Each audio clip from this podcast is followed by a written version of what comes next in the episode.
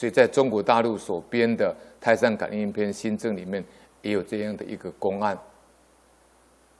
啊，他说呢，屈打成招最容易造成冤死。啊，那么当然现在的法律呢是严禁用刑呢逼供，但是在解放前，解放前，应该是在一九四九年以前，啊，解放前，国民政府撤退台湾的时候。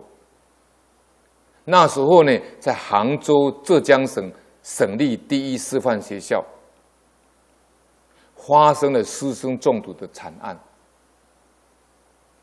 经过公医鉴定结果，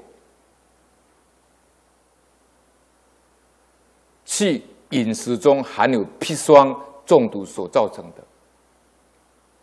那时候该学校的学生呢，叫于尔鸿。他是负责学生自治会的伙食。经过刑警队认为他有嫌疑，而将他缉捕。于尔鸿在刑警逼供之下屈打成招，他自己承认呢是在饭中里面放砒霜的凶手。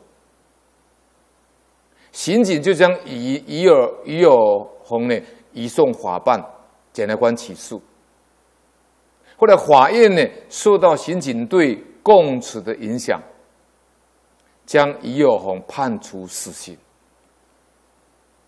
于尔红不服上诉，向法官说，他是被刑警屈打成招而受冤枉的经过。